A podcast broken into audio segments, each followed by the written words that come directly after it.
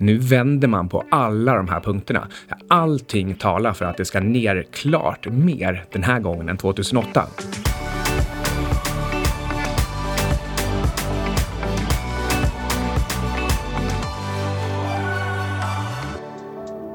Hej, du lyssnar på Outsiders. Och vi är tillbaka i studion utifrån karantän. Ja, och man skulle kunna kalla det här för 28 dagar senare. Det är en sån eh, zombie-apokalypsfilm och det är ju Alex 28 dagar senare Martin som stoppade in den och nu har det ju gått en månad sedan den här kraschen började.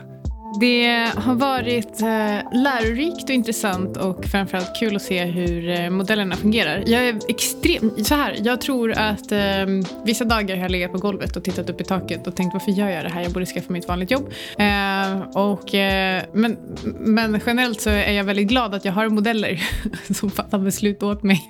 Har men det du- har gått bra. Vad har du lärt dig för någonting? Dels så har jag lärt mig att eh, folk tenderar att bli ehm, visa upp eh, sämre sidor när de förlorar pengar. Det visste jag i och för sig, men jag eh, hade kanske inte räknat eh, med att det skulle vara riktigt så.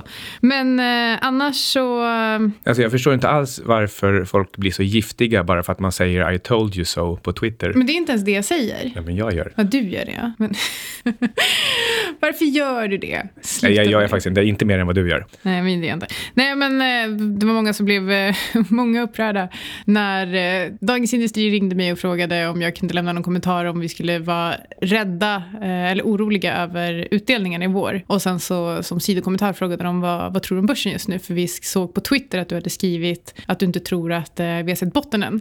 Och då sa jag att eh, det potentiellt finns eh, 30-40% nedsida kvar. Och eh, då satte de rubriken varning, eh, 30-40% nedsida ytterligare. Och jag bara, ja, ja, tänkte jag, sak samma. Men det var många som tyckte att jag spädde på panik och allt vad det var. Men jag sätter inte rubriker. Det var inte den intervjun som jag gjorde. Eh, det var också någon som, eh, som tyckte det var konstigt att jag sa att eh, Fundamenta utraderar tekniska stödnivåer. Ja, vad är det för konstigt med det? För själva poängen här är väl egentligen att nu kom verkligheten med en, en liten överraskning. Inte för att ett virusutbrott är så himla överraskande som folk säger, men, men liksom det, det, det förändrar läget lite grann på kort sikt. Och då gick börsen ner mycket på ett ja, men kanske motiverat sätt. Och gick den igenom gamla tekniska stödnivåer, då blir ju de irrelevanta och därmed utraderade. Så det är inget konstigt uttalande. Nej, för jag såg att det var många som hade spekulerat eh, ganska tidigt i nedgången att ah, men jag kommer köpa mer på 14,20, jag kommer köpa mer där, jag kommer, göra, kommer gå in där. Och eh, jag tittade på de här nivåerna och såg hur börsen fullständigt föll igenom. Och det var därför jag sa det, men uppen, uppenbarligen då så håller inte de här gamla stödnivåerna. Men det var, då tyckte folk att eh, jag var en papegoja. Innan vi fortsätter så tänkte jag säga två saker. Ja. Ett, det här är förmiddagen, eh, tisdagen den 17 mars. ja, så vi vet inte alls vad som kommer att ha hänt tills på fredag. Och eh, OMX har här alldeles nyligen varit nere i 1295 och eh, nämnda Hennes och Maurits i 111 kronor. Har du någonting mer du vill säga om H&M? Jag, eh, I 2017 och 2018 så sa jag att eh, min riktkurs på H&M är värd 70-90 kronor. 70 var om vi går in i någon typ av finanskris eller recession. Så om vi går ner i en finanskris eller recession. Det var ju oerhört tydligt sagt då. Att, och då skulle den kunna bli jättebillig på 70. Exakt, då Köpvärd sa, på 70. då, sa, då sa jag då blir det tillväxtcase. Eh, och sen så sa jag att eh, om vinsterna fortsätter att falla så kommer H&M på de estimaten som jag gjorde för typ 2021 då, eller 2020 eller något sådär, eh, då skulle jag inte sätta en multipel på typ mer än 10 och eh, då skulle jag inte tycka att kursen var värd mer än eh, 90.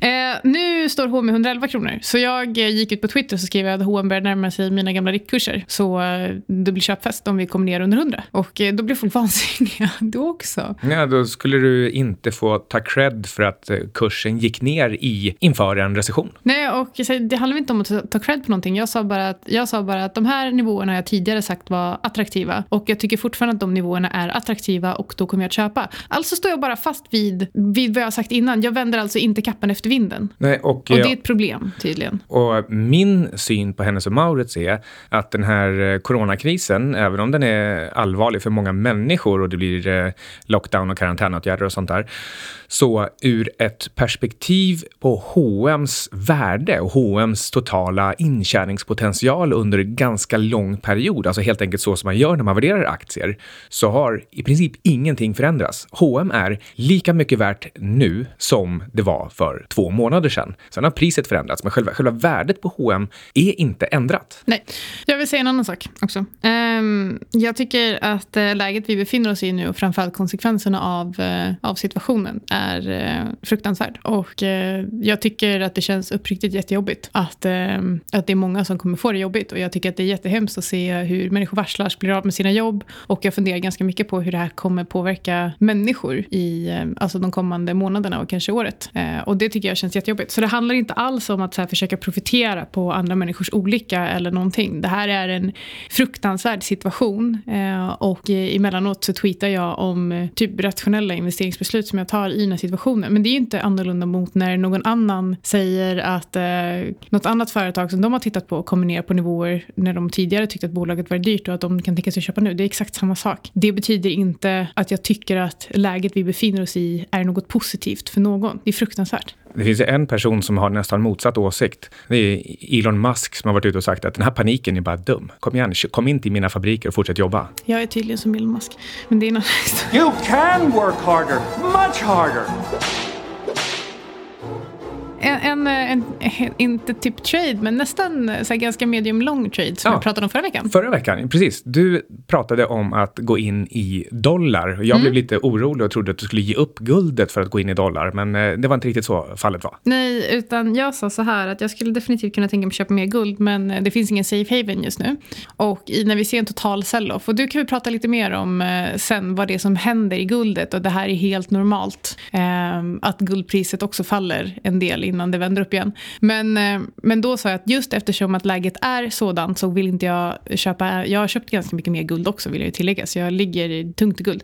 Men eh, innan jag köper mer så eh, vill jag allokera en del kapital i en kortare, mer kortsiktig trade med dollar-SEK. Så ehm, jag gjorde det och det har gått jättebra. Ja, alltså det är ju spännande rörelser i dollarn. Det, det finns ju den här idén om en dollar milkshake theory som säger att det kommer vara väldigt mycket eh, eh, dragkamp åt olika håll som kommer slänga dollarn upp och ner. Är det brist på eurodollar eller är det total inflation och härdsmälta och Men här kör jag ju bara dollar-SEK så jag kör ju inte DXY nu nej, faktiskt. Nej. Eh, och, och till för eh, någon vecka sedan eller två, då, då rasade ju DXY med, med 5 och eh, även krona dollar gick ju någonstans någonstans kring 10 ner till 9, 20, 30. Sådär. Och nu så är det 9,90. Ja, tillbaka upp på 9,90 på eh, en vecka, 10 dagar. Så eh, ja, ner 5% upp 5 det, det går undan i dollarn. Precis. Eh, och ehm, min tanke med den här traden är egentligen att eh, hålla dollarn mot kronan ett eh, tag, sälja, köpa mer guld, allt, använda den kassan att köpa bolag som till exempel H&M lite beroende på hur läget ser ut. Men ehm, istället för bara SEK så vill jag ta en liten valutatrade. Och ehm, när man ska ta sådana här valutatrader, lite grann beroende på vilken sikt man gör dem på och vilka instrument man använder så eh, ja, hur, hur, ska man tänka? Det passar väl ganska bra att eh, ta upp vår sponsor Fontobel här. Precis, och eh, jag eh, tycker att eh, det här var en lite rolig trade att ta med lite hävstång. Så att eh, jag eh, gör det med en mini future på USD-SEK med eh, Fontobel. Och ehm, så här, om, beroende på... Nu ska man ju vara extremt medveten om att det här är hävstångsprodukter och Det innebär liksom stor risk, så att du ska inte göra det om du inte har liksom erfarenhet av det eller vet vad du gör.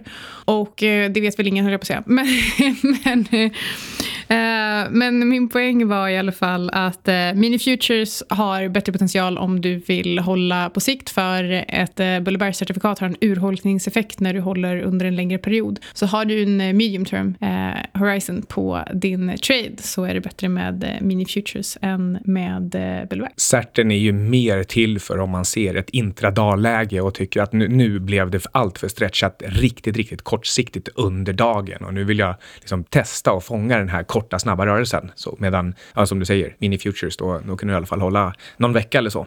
Precis, så eh, då finns det mini-lång USD-skräck som går att handla via både Nordnet och Avanza med eh, Fontobel som, eh, som emittent. Och då ska det också vara bra att veta, att, för vi vet ju att det är en del emittenter som har haft lite problem eh, under det här läget. Eh, men Fontobel är en gammal schweizisk bank och eh, rätt sköna att hålla i handen när det blåser. Ja, de är väl eh, tio gånger så stora som Carnegie, eh, så det här är verkligen någonting att hålla i handen. Precis. Men kom ihåg att eh, alla investeringar är förknippade med risk och eh, ingenting vi säger är en rekommendation. Men eh, tack Fontobel. Ja, tack Fontobel. Och lyssna på disclaimern i slutet av avsnittet.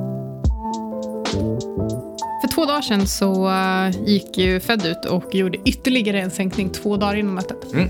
Det, de gjorde då historiens största centralbanksintervention kan man säga i ett enda slag. Dessutom så gör de det bara eh, några dagar eller tio dagar efter sin första Eh, emergency rate cut på 50 punkter.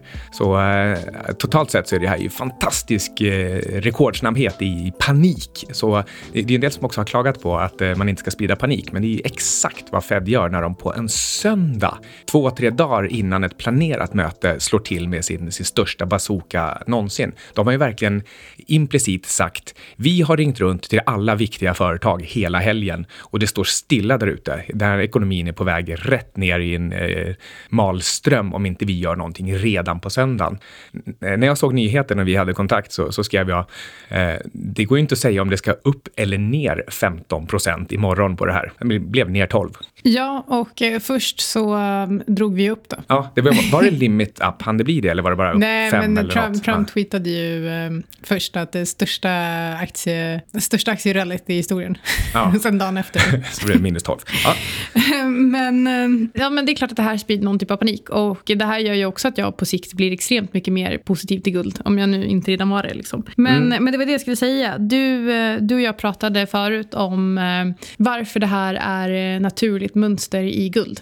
Eh, Ja, eh, det är så att eh, guld används som, eh, som säkerhet i repotransaktioner. Och eh, när du måste använda din säkerhet, när du faktiskt får brist på cash och inte, inte, kan, eh, inte får tillräckligt med pengar via en repa eller inte har råd, så eh, då blir det guldet som är din säkerhetsventil och då åker den på. Det här är någonting som eh, Macro Voices, en annan podcast, har tagit upp vid ett, ett flertal tillfällen och gått igenom i detalj långt innan dagens eller eh, veckans eh, guldkrascher.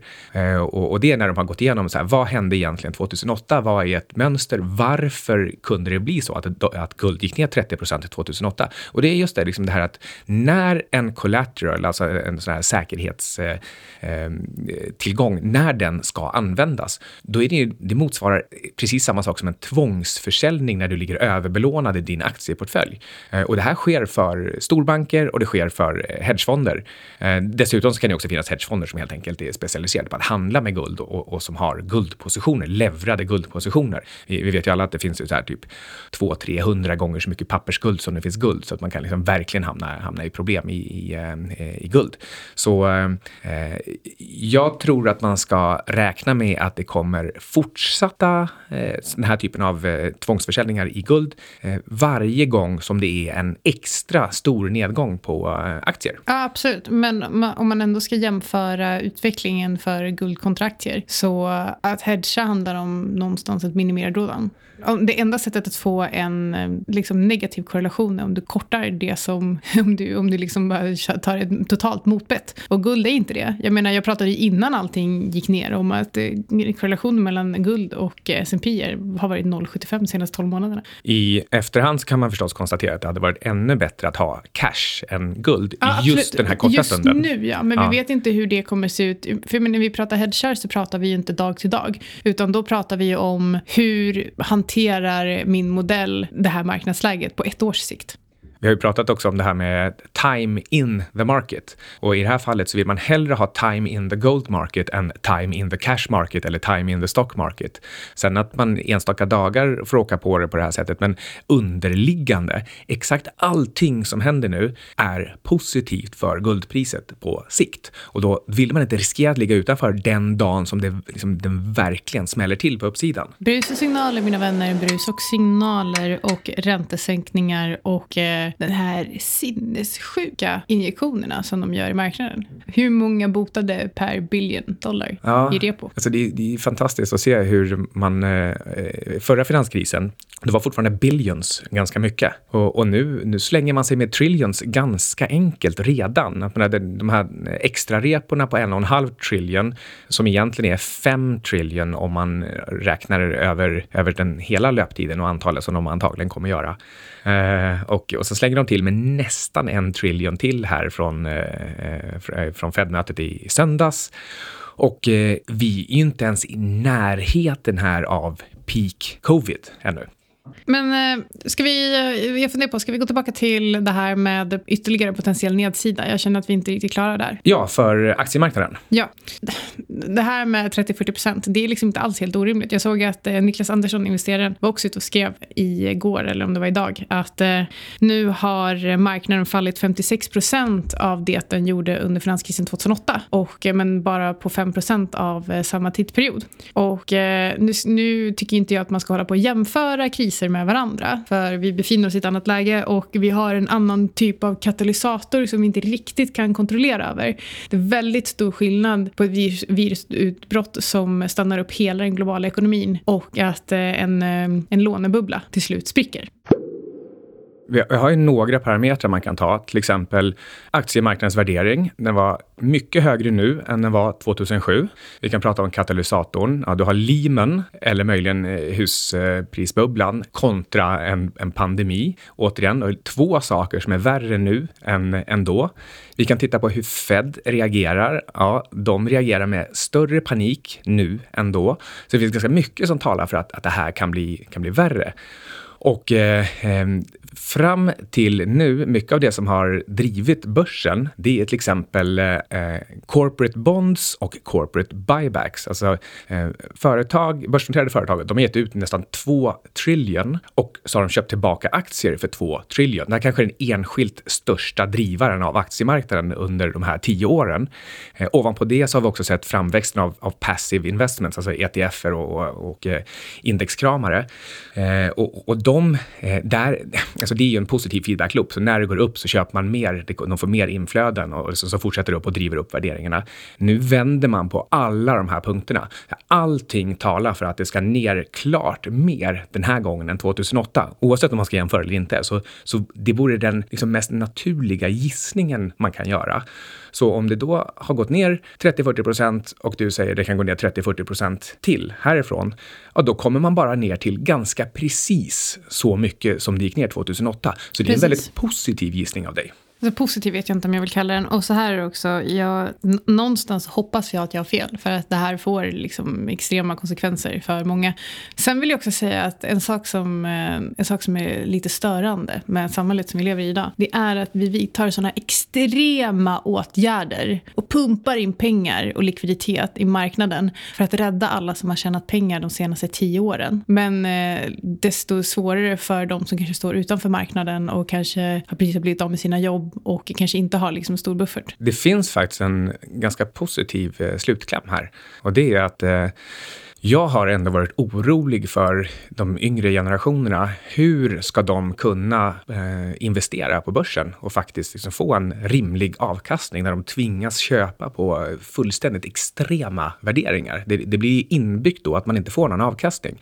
Men som tur är så har de här yngre bara hunnit vara med i kanske 5-10 år, så de har inte så himla mycket på börsen, vilket innebär att den stora delen av deras sparandeperiod kan nu börja från kanske rimliga värderingar. Jo, det är såklart, eh, såklart jättebra. Men jag tänker den här omställningsperioden som kommer vara fruktansvärt psykologiskt. Ja, jag, det... jag läste en artikel igår där de intervjuade framförallt ungdomar som hade blivit av med sina jobb. Och eh, de sa här, ah, men jag vet inte om... Eh, det är, det är många som har blivit av med jobben, det är svårt att få tag på ett nytt jobb. Man kanske håller på att utbilda sig, man vet inte om man kommer kunna bo kvar i staden där man studerar för att man inte längre kan jobba vid sidan. Det är jättehemskt. Mm, men, absolut, men, men värst är det ju verkligen för pensionärerna. Ja. De har ju blivit, eh, eh, på grund av det här som har skett och att räntorna har hållit så låga på grund av centralbankerna, så har ju alla pensionsfonder och pensionssparare tvingats över till aktier från räntor för att, eh, för att det inte går att leva på räntor. Och så har man maximal ränte eller eh, aktieexponering precis inför en krasch som är precis när du går i pension. Så plötsligt har du bara hälften så stor pension som du trodde. Ja, det är, det är jättehemskt. Och eh, som sagt, inte alls någonting som, som varken jag eller inte Micke heller för den delen tror jag gläds åt eh, eller tycker är roligt. Nej, men däremot så med det här med you can't predict but you can prepare. Det gäller från nu också. För det första för att vi kanske bara är en halvvägs eller en tredjedel eh, ner i raset. Eh, och eh, för det andra för att det är det enda du kan göra. Och eh, jag la ut en grej på Twitter igår. En, eh, liksom en, en enkel, som snabb eh, baksidan på kuvertet eh, graf över eh, utvecklingen för fem, sex olika nyckelfaktorer. Så liksom börjar man dra upp en, en chart i tid över hur utvecklas viruset, alltså när, när, när pikar det i Europa och USA och när, och när går det ner igen liksom på, på liksom en mycket lägre nivå.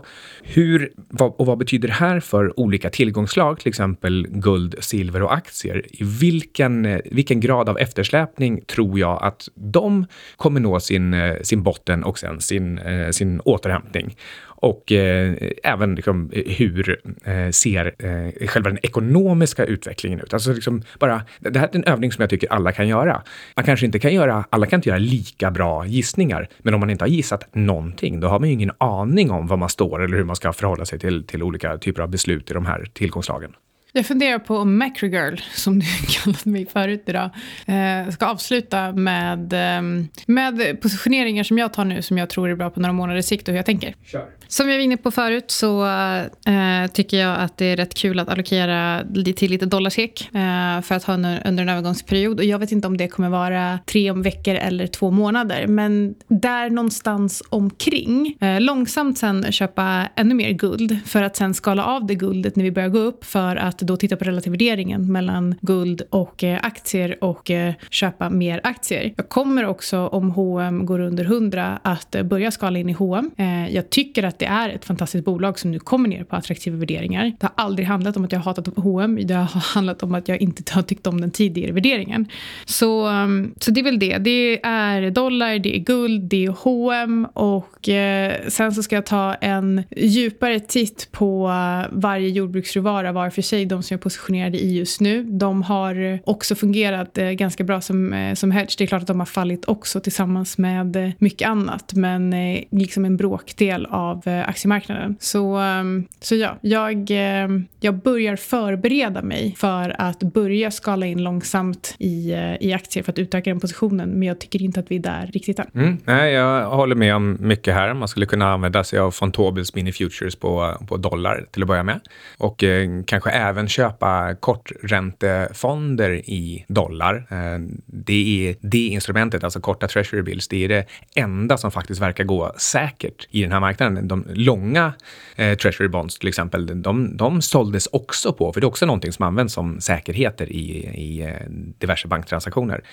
Um, men eh, i ett framtida avsnitt så, så kanske det skulle vara intressant att gå igenom vilka sektorer eller bolag som du och jag, eh, liksom, om vi tänker lite extra, i vilken ordning som eh, de skulle kunna vara intressanta. När man rullar in i aktier, ja. ja precis. Och vilka branscher och vilka, vilka enskilda bolag också. Mm, det tycker jag låter bra. Jag tänker också att vi kan återkomma till uh, mina predictions om några veckor, om hur det har gått. Mm. Så uh, då har du lyssnat på Outsiders med Syding och Svan.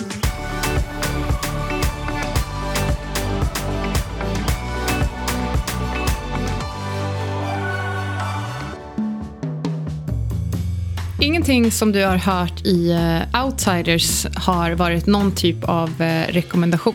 Så hur du än gör, försök inte få det till en rekommendation heller, utan alla placeringar är förknippade med risk som gör att du kan förlora hela eller delar av ditt kapital. Vi äger emellanåt uh, vissa av tillgångarna som vi diskuterar i den här podcasten och våra sponsorer tar inget som helst ansvar för hur du handlar i de tillgångarna. Podcasten är menad för information och underhållning utbildning, Även om vi förstås själva gör så gott vi kan när vi tittar på de olika tillgångarna. Och vill man veta mer så kan man gå in på sygcap.com eller på sydingsvan.com för att signa upp sig på vårt nyhetsbrev som vi skickar ut varje söndag.